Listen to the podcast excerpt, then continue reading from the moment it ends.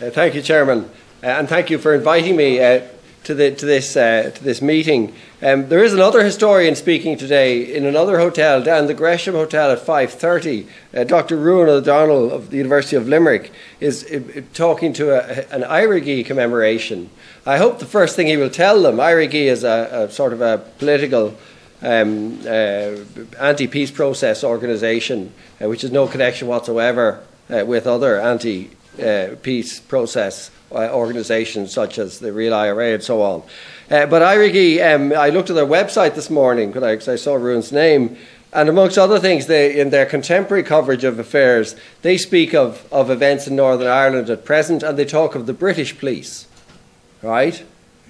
Which, of course, is the, to me is an absurdity. So I hope Ruan O'Donnell, who is, after all, a professional historian, that the first thing he will do uh, at the Éirígí uh, event, which is focused on 1913, is point out that the, the, the police uh, in, in, in Northern Ireland today, by and large, and the police in this island 100 years ago were not British police. They were overwhelmingly Irish police. And they overwhelmingly belonged, in a sense, to the communities, plural, that they came from. And it is, it is a pity that in the 21st century, the minister was here earlier and has prudently left because he said, uh, I heard him say, the history that is not debated is history that is lost. Well, if he had stayed, I would have ha- thanked him for that phrase and then asked him, well, how is it? That what is this government going to do with history in the secondary curriculum? What is it committed to doing? To removing it as a core subject at junior cert level. So it may, it may, this is, and you'll, every minister and every politician of every persuasion will be, for the next 10 years, will be boring us silly, losing their speaking notes and so on, and going on and on, and then uh, uh, eating up the time that should be devoted to people like me.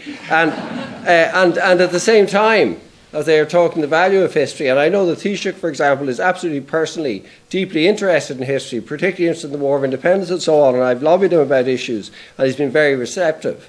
And yet they are, they are taking history out as a core subject effectively saying this is not a core educational value, and it's being replaced by stuff like entrepreneurship or you know self motivation. These kind of trashy kind of approaches to education, which will disappear. In ten years, it'll be something else, right? Now, I'm not arguing for the restoration of Latin, although personally I think it was it's it's the only subject I was good at at school. But I do, I do think, I do think it appalling that I say precisely when we're kicking off what is known as the Decade of Commemorations, that the first effective statutory act uh, on, on the state's part is to take history off, off the core curriculum. So if you have any influence, as I'm sure you do, uh, uh, uh we have movers and shakers here like Robin who can he can, if he can knock down the screen, surely he can hammer on a minister's door. I, I, do, I do hope that the, the, the, sense of shock of the wider, of, of, wider Irish society in the north as well as in the south, in, in Northern Ireland as part of the United Kingdom as well as in this republic, that we at the same time as we preach the, the absolutely vital importance for the present and the future, as you were saying, of, of knowing our history, our histories plural, and of exploring them rather than simply uh, reciting uh, old, old uh, uh, cliches and so on in a very uh, uncritical way, and that at the same time, we, the, the, the, Irish state is doing its best systematically to remove the opportunities for young people to learn, as it were, the basics of, of not only of Irish history but of world history. It seems to me extraordinary. Okay, I'm here to talk about the RIC, the Royal Irish Constabulary. I don't know about you, and some of you, for all I know, are descendants of uh, not of Rasputin, but of you know the Tsar and so on. But I'm proud to say that I have I have blue blood and bottle green blood in my veins, and I also have uh, sort of, in the sense that uh, my my grandfather, my great grandfather's name was Hapney. He and his brother, two Hapneys make a copper, uh, became RIC men in the late 19th century. Uh, my, my, my, grandfather, his son uh, Huey, uh, uh, became an IRA officer in County Down until he came south in 1922. Then guess what he became? He became a sergeant in the guards and so on. Right? And I think that that, that exemplifies, and you find these kind of narratives throughout, uh, for example, accounts, family accounts of the War of Independence and so on, but throughout family accounts of the First World War. You have the same kind of people. Now, primarily it's men in those days because women weren't admitted uh, to the sacred uh, business of policing until very recently. Uh, but you find, you find the same thing. You will have brothers uh, father sons who are technically on, on, a sense of different sides of the great of the great uh, issues which divided Ireland because they happened to join the army, right? Because they happened to join the police, and or because in some cases uh, they happened happened to join the IRA. Sometimes afterwards, they, uh, moving on again and becoming policemen. The man who we believe fired the fatal shot that killed Michael Collins in August 1922, uh, um, Sonny O'Neill, was an anti-treaty IRA man. He was an ex-RIC man, and he was an ex-British soldier. Right? So he was in some ways a target. He could have been, as an ex ex soldiers were typically quite suspect, and quite a few were killed, suppose, supposed informers or spies. Obviously, he wasn't. Uh, ex policemen were sometimes suspect in the War of Independence. Only a few got shot, but they were to some extent menaced and their families menaced, right? But equally, do you see what I mean? The loyalties are, are uh, uh, very hard things to, to figure out uh, uh, when, you, when you go into family history. And I think those of us interested in the past, you know, with warts and all, right?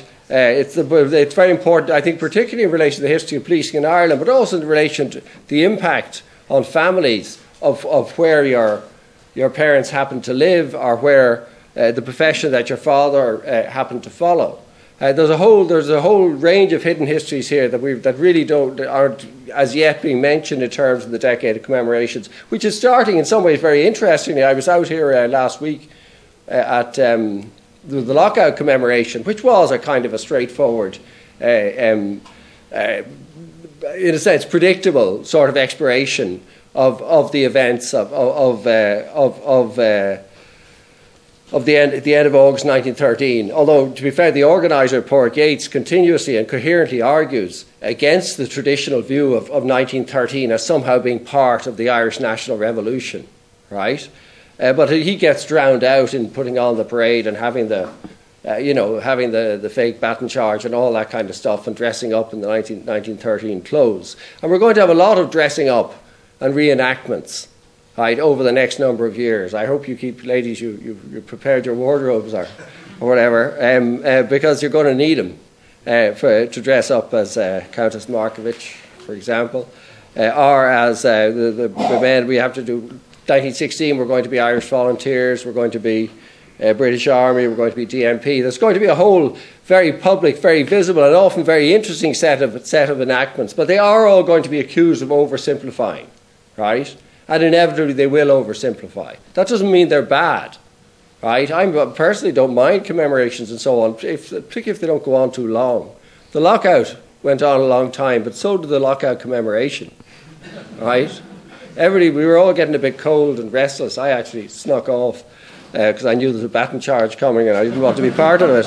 Um, but we must remember, I, I, think it's wrong, some people after the 1798 uh, historians will look down their noses very much at popular commemoration and so on, right? And said it was contributing to the troubles, uh, to, to, divisions and misunderstandings in Irish history and wider society, rather than the opposite. I think in, enactments, however partisan, however, however ahistorical in fact they are, are, are it's fine by me, uh, but, uh, but don't don't say that this is the only history that there is of these events and so on. Right? I hope you agree with me. So, to talk a bit about the RIC, I won't I'll only talk for about 15 minutes or so, so you may have to shut me up, uh, Chairman. Um, so, please do. Um, uh, the RIC was, on the one hand, we know, a national force, but it had one chronic organisational weakness, and we're in it and that is Dublin. I think that the, the point, I mean, I think part of the history of the Irish Revolution is that, is that the, the more effective and more astute police force in Ireland couldn't operate in Dublin City, right? And that meant that meant that uh, Dublin City, which was, to you quote a British document about 1920, uh, the centre of the conspiracy, right?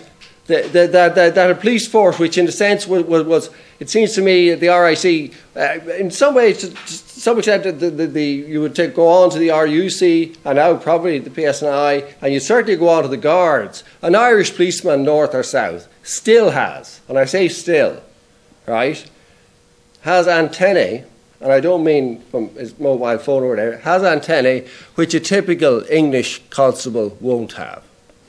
I don't know if you'd agree, but I think it's absolutely the case. You just, it would just be unimaginable uh, uh, that, that I, I, I was, I won't say a victim, I dealt with the English police a couple of times while a student in Cambridge. And they, I wasn't in trouble, I promise, but they were absolutely just a completely different way of looking at the public. It wasn't that they were dis- disrespectful or whatever, but they weren't inquisitive, right? And policemen, who, as know, Irish police, I don't expect any of you to reply, those who are ex policemen, because you never say anything, right? But you ask a lot of questions, right? And policing is partly about understanding and reading the tea leaves and, and, positioning and knowing whose that is and all that kind of stuff. And that kind of policing, I think, uh, was exemplified by the way the RIC operated, which was why it became such a target, not only of attack, but a target of, of, of, of uh, anti of, of, Republican invective. Right? The police were feared, uh, not, not the police became objects of attack, obviously because they were symbols of authority, but also because they were the arm of government which knew the people. Do you follow me? In a way that the army didn't. I mean, it's very striking, even during the War of Independence. I've just finished a huge study of fatalities arising from Irish political violence from 1916 to 1921.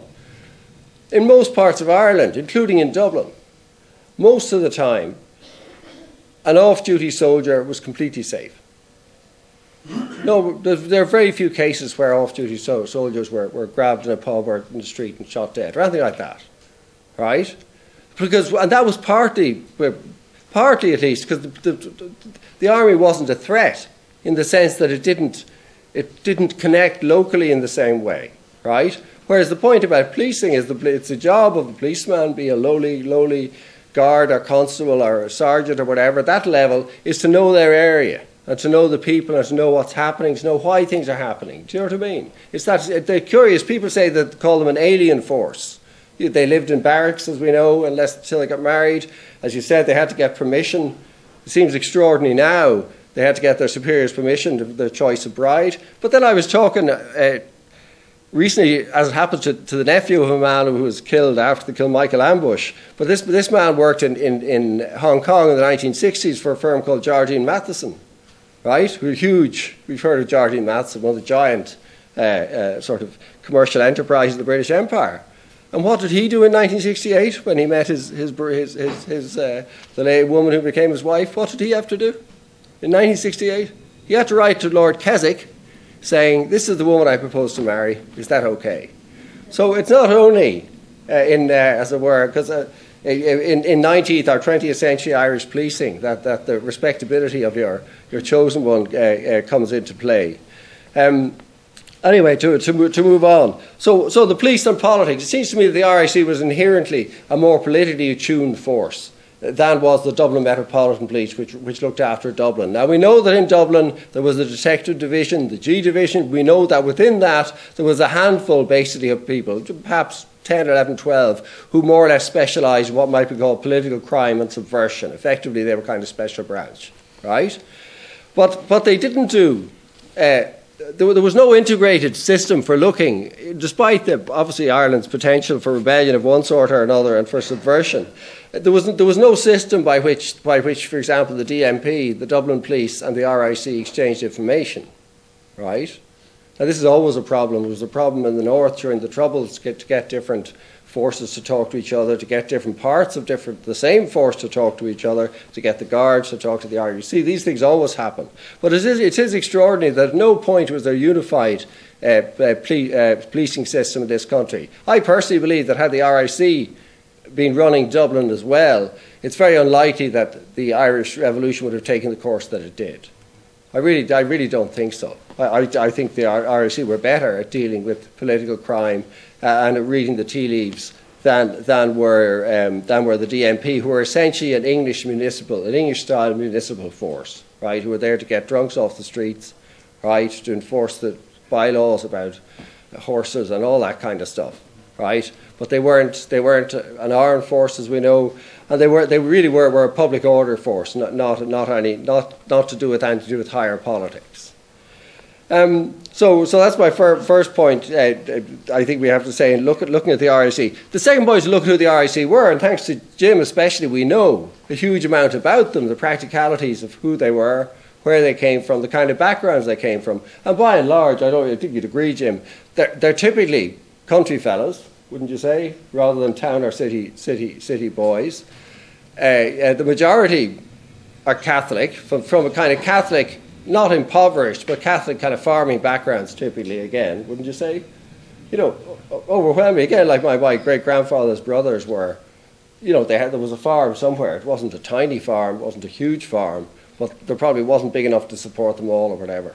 And, and uh, so they went in. They went in, which meant they were of good character. They had to be recommended by some, some uh, RIC officer or, uh, to get in in the first place. So they were close enough to the people they were policing, and I think this is an important point, notwithstanding that they couldn't work in the areas they came from or once they married where their wives were from. They still knew the kind of people they were dealing with. Do you know what I mean? This was not like going to Iraq and trying to figure out who are these people, right? Uh, and I do think that's why they're feared and so on. I think also uh, that, that uh, because of the, the experience of, of the RIC in 19, with disbandment in 1922, uh, and because uh, some, but not all of them, uh, felt they had to leave Ireland for fear of victimisation. And victimisation, there clearly was some victimisation and so on. There was also compensation available for people who were victimised. And, and one of the difficulties with compensation schemes is that they have a way of, of um, I have to be very careful here, of flushing out victims, right? Uh, that um, uh, that you know that mightn't mightn't otherwise have appeared. And they, that sometimes the, the, the, victimization gets documented in a certain way in order to make a legal case and so on. Do you know what I mean? I think we have to be careful in wondering how. Uh, but we, what we don't have to be careful about in saying that there's plenty of evidence that that policemen and their families in some parts of Ireland, right, and from some and from some some sectors of the new Ireland came under, under some kind of pressure. I don't know how long it lasted, and I don't know the practical consequences, right? Uh, but definitely there was, a, was a, an element of victimisation, if you like. And uh, there was also a slur. My, my, uh, in 1969, when the Northern Troubles began, one of my many O'Halpin uncles in Letterkenny decided to get involved in local politics uh, uh, as a sort of a, a peacenik, because he worked in Derry. And one of the things put about him, I can uh, put about against him, by uh, Bernie McGlinchey, the owner of the Golden Grill and a very significant figure in Letterkenny politics, if you can imagine such a thing, was that my, grandma, my uncle's father, my grandfather, was supposedly an ex RIC man. Now, he got elected anyway. I think he became chairman of the, of the Urban Council for, for a while. But it's interesting that that was a card worth playing. You know, he's only a peeler's son. In fact, it wasn't, it was, his grandfather was the RIC man. His father had been a guard and an IRA man. But um, I don't know if it's still the case, but for everybody, we will, we will in 1916, uh, we will see, uh, we hear now from them, uh, for example, the relatives of people who, who died in 1916 on the, on the separatist side, right? Of whom I think I can't remember about 61 or 62. The number's kind of problematic. There are over 200 civilians who died in 1916 in the streets of Dublin. May, almost all of them we don't know how they died. In most cases, you can't say who shot who or anything like that, right? But they just die in crossfire, they die in fires or whatever, right? I, re- I suggested last year to uh, Dublin City Council, who were not impressed. Uh, Jim O'Callaghan, uh, with whom I used to play soccer, was particularly unimpressed. Uh, that, that, that's what, what, what, Dublin City Council should do for 1916 is concentrate on the citizens of Dublin who died, right? Rather than simply doing another statue of Patrick Pearse or whatever why not, count, why not enumerate, identify the people, the civilians who died? I say over 200 of them. And they didn't all die, you know, at British hands. You know, the first of the first four deaths in the Rising, uh, the first two policemen to die, uh, Constable O'Brien outside Dublin Castle, an unarmed policeman shot in circumstance where he could certainly have been overpowered. Uh, Lahiff and Stephen's Green, shot by the Citizen Army, again in circumstances where he could have been overpowered. Uh, and two civilians, a man called um, Cavan, I think was his name, an elderly man who had a handcart with, with theatrical props on it, right? And the Citizen Army took the cart against his will to make a barricade. This is near the Shelbourne Hotel, and he started arguing with them, and he took, took the cart back. And it appears as though they'd said, oh, you can take your props, but leave the, leave the cart. But he took the whole thing. So they fired a warning shot and he kept going and then they, he, they fired and they killed him. Right? This is the citizen army. This is the, the Republic will not dishonour, you know, in the proclamation. It, it, it's caused by whatever use the three terms. Uh, blah, the, the, the, these are the people, the proclamation said, we won't behave like the Huns, as it were. We'll obey the rules of war. So an elderly civilian for pulling away a cart is killed. Again, up uh, uh, near Ulster Terrace, a man is out walking with, with, his wife. A 38 year old man whose name now escapes me. And he's asked to help in pulling cars, I think, from Huey's garage to make a barricade. And he says, No, I don't want anything to do with this. And he's shot dead. Now, we should remember those, those civilians, whoever killed them, just as much as we should remember Patrick Pearse or Thomas MacDonagh or whatever. Or later on, we come, come to the War of Independence, uh, my, my great uncle Kevin Barry, whose coffin I helped to carry out with Mountjoy. Uh, it's fine to remember him, but we should also remember the was it Harold Washington, one of the people, he, soldiers he probably killed, was 15, 15. You know? And so, so I, I'm drifting away from the, the particulars of, of, of, of, the police and their families. But I think that, that for commemoration is fine, reenactments are fine, but only insofar as they enable us to explore the actual history, including the histories of families. You know, I, I made a, a, a television program some months ago, and I was astonished by the number of people who got in touch with me afterwards saying, that was my great uncle, or I heard a story about a neighbour, and so on. Do you know what I mean? And these aren't, these aren't, this wasn't a, as it happens, these be people who, who, who primarily people who, whose families, who were talking about deaths they, which they thought were caused, caused by the IRA, but they could equally have been people uh, whose families had suffered at the hands of Crown forces. In some cases, people we don't know who did the killing, right? But the point is, the memory lives on. And the memory lives on, presumably, just as much in police families as in Republican families like mine. Right? Just as much in army families as in Republican families like mine. Do you see what I mean? Uh, so I think, I think uh, in, in this decade of commemoration, no doubt Éirígí are equally broad minded uh, on this. Uh, we, we, we, what we should do is explore the past, right, and learn, learn what we can from the past and honour the, the different memories and the different versions and the different views, because some people will say, so and so was a, mar- you know, a martyr or whatever for old Ireland, another murder for the crown. Others will say, well, maybe, you know, but he's also a victim of circumstances. This is the case of Kevin Barry. He's also, in, in my family's case, uh, just to finish with the Kevin Barry story, I heard endlessly about Kevin Barry from his sister, my grandmother. I never heard about Paddy Maloney, my grandfather's brother, who was killed on the 1st of May 1921 outside Tipperary town. Why didn't I hear about him? Because my grandma wasn't interested in her, in this dead brother-in-law, right? Because he was, he was, I think it's because he wasn't very important. He was just a captain. Do you know what I mean? So with families as, well as, as wider uh, society and as well as political organisations have an ability not only to keep the memory going but to suppress the memory. I don't know, some of you may have seen, about two months ago I published in the Irish Times a story about the late Sean Lemass, which it turns out his, his family didn't know. I just came across in, in official records, in inquest records, that in January 1916, Sean Lemass, then 16, had, had accidentally shot his two year old brother dead in the family home. And this is all in the records in the newspapers at the time. And yet, I'm pretty sure almost none of his grandchildren knew this. And I don't think his surviving daughter knew it right? Because it just wasn't talked about. It wasn't wasn't cut out. Nobody had gone into the records after independence and taken out the rec- inquest or anything like that. It's all it was all in the documents. But things there are stories in families that do you know what I mean? That families, for one reason or another, don't don't don't hear that you might know, but your cousins don't, and vice versa. And part of the decade of commemoration, particularly for those of us who are getting older, some of us, you all, are, obviously none of you are ever going to get old, but I'm getting older by, by, by the year right? And if we don't start, uh, you know, checking the cupboards of family narratives and so on, right? Who will? And if we don't write down or document what we know, it doesn't matter if it's different than what historians say. Do you know what I mean? If we don't do it, uh, who will? And in this connection, I will come back to the police now. I know because I've drifted away, Chairman, completely from what I meant to talk about, but it's, it's all to do with history. In this connection, there's an extraordinary uh, uh, initiative which the government has undertaken called the Military Service Pensions Project, right? Uh, where, the, where over about 300,000 records relating to pension applications to do with the period from 1916 to 1923 have now been prepared for release. And it's a fantastic development. The Taoiseach was briefed on two years ago, and he was, he was Uh, they, they, they've now come up with the money uh, to build to fit out a building in the military archives where this material will be able will be visible in about three or four years. Uh, uh, but they've also digitized a huge amount of the 1916 material and it's all ready to go.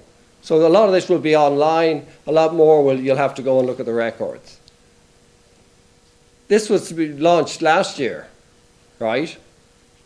Okay, I mean, they put off, I mean, I thought it was, you know, the Easter Rising, part of the disaster of the Rising from the, from the separate point of view is that it was postponed by a day.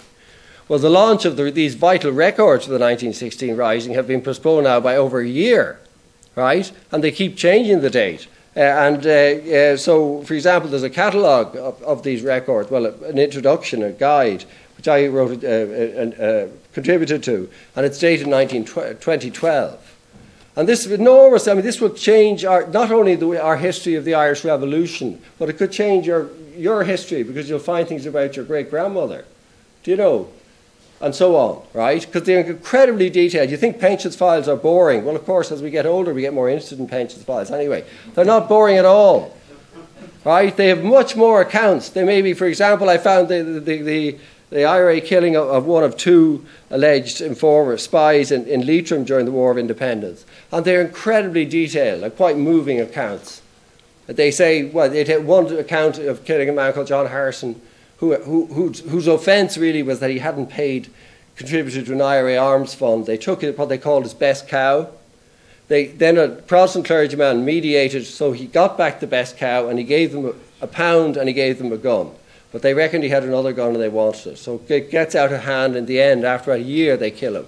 They took him out, and the, the, man, the man who killed him says, I took him, he begged us not to kill him, but I said we had to carry out our orders.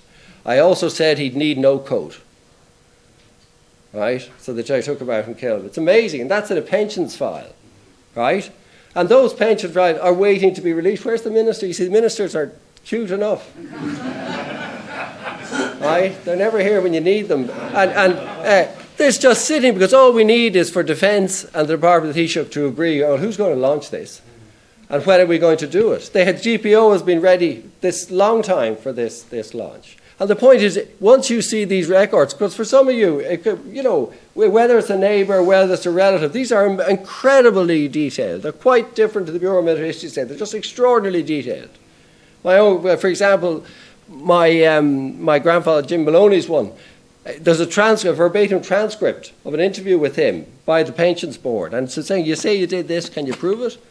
There's inter- verbatim. There's interviews with his with his senior officers without him present. There's confidential references. There's all this kind of stuff, and it's all ready to go, and it's been all ready to go for over a year, but and the government haven't taken a decision on it, right? And they've spent the money, so it's not the IMF and it's not the budget. It's just, you know. It's politics. They're waiting for a suitable anniversary. Yeah, but they were. Yeah, but with the census in the 1920s. But, but we were meant to have it in. But, the, but they, we had at it was going to happen at Easter. Easter has some, some sort of resonance. It was lots of times it was going to happen. But all I'm saying is get on to, get on to your wretched politicians and say why can't because as we get older we get fewer, right? If you know what I mean. And when we go, and an awful lot of assumed knowledge and bits and pieces and parts of, of and of, it could be of a family jigsaw, they go with you, right? You can't leave your memories, right? And you can't, and there'll be things you'll find, as I say, in the case of the Lemass family, that was from inquest records, not from these pension records. But there's things, there's material in the public domain and in the state's domain which will tell you a lot and will explain things whether it's the political history of your parish or whether it's what happened to your great uncle. I was contacted two years ago by a woman, grand, granddaughter of a man called Buntrock. Okay? Now, I'd heard of Buntrock only because he was killed outside Tipperary town in an ambush organised by my grandfather in November 1920. Right? So I was able to tell her a lot about Buntrock, where he was buried, all this kind of stuff, and I was able to add, and by the way, my grandfather Jim Maloney was the intelligence officer who set up that ambush. And she, was writing from Essex. She just wrote back. She didn't say, "Oh, how interesting." Tell me more. She just said back, "Thank you." Right. I recently met the, the nephew of a man called Guthrie who escaped from the Kilmichael ambush but was killed the next day. Right? So it's not only in Ireland and for Irish people. And these records will just absolutely transform and they're sitting there ready to go. Anyway, I've gone on too long on this. I'll just go back to the police briefly. Can I, Chairman? We have uh, three minutes to the next tape change. Okay, three minutes, right. Well, I say the same thing over and over again. I'll say a little bit about the, about the RIC and the rising. One of the un- unremarked, except by me, consequences of the rising was that there was a conscious effort to change the RIC. The RIC, the new Inspector General of the RIC after the rising, was a man called Colonel or, or Brigadier Joseph Byrne, right? Now, we don't have to be very Irish to figure out his denomination. So he's a Catholic. He's an Irish Catholic put in charge of the RIC for the first time. The, the, the, the in Dublin Castle, the, the administration is, is not reformed but changed a bit. Uh, the, the new Undersecretary, the head of administration in Dublin Castle, is an Englishman, uh, educated in Manchester, went to St. Bede's, Bede's College or whatever, uh, and then joined the Home Office. His name was Sir William Byrne. Would anybody care to tell me what his religion was? Right? Uh, the Attorney General, Sir James O'Connor right? You get uh, the, G- the GOC appointed uh, after, uh, after the Rising, when Friend goes. Obviously, Maxwell is here for a while, but leaves when he's suppressed the, the outbreak. Uh, the new GOC from 1916 to 1918, later a member of the Senate, another reason that the minister, alas, cleared off. Um, to Bryan Mahon, right? So you have this curious thing that the forces of law and order, like the machinery of, uh, of British oppression or whatever you want to call it, it, it, it, it, it's consciously, there's a conscious switch. Now, it makes no difference. Nobody's noticed this except me. But they obviously, they, they, London obviously thought, crikey, we have to have an administration that gets more in touch with the people and so on. What, what they didn't do, which I think they should have done, was, was to in some way amalgamate the RIC and the DMP, particularly in relation to political crime. Because it's this ludicrous hiatus where you'd be, some, you know, you've people uh, from the most active, active areas in the country would come to Dublin and there would be the responsibility of a different police force to try to watch them and so on. So it's highly inefficient.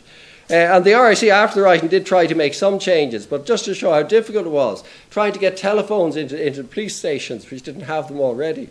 You have to get, I mean, you think the volunteers are your trouble. No, no, no. Uh, the IRA, it's the British Treasury every time. Well, the, the RIC attempt to buy a card index, which is the basis of policing. Because the problem with policemen in Ireland, which is why the killings in 1916 in Dublin were significant of policemen, is that policemen carry a lot of what they know where? In their head. So you shoot the policeman, you shoot his memory. Well, once you start carding it, right? Which is what the British Army did, contrary to our national narrative. Uh, from the autumn of 1920, the British Army systematically start collecting information all over the country. They start systematically when they arrest somebody, they photograph them, they fingerprint them, whatever. So even if the arresting officer gets shot, or even if the local RIC guy who could identify him, oh, that's Jim, gets shot, he's now carded. Do you see what I mean? You can't shoot a card index, right? But when they want to get a card index for crime special branch, they're told that they said it'll cost £30.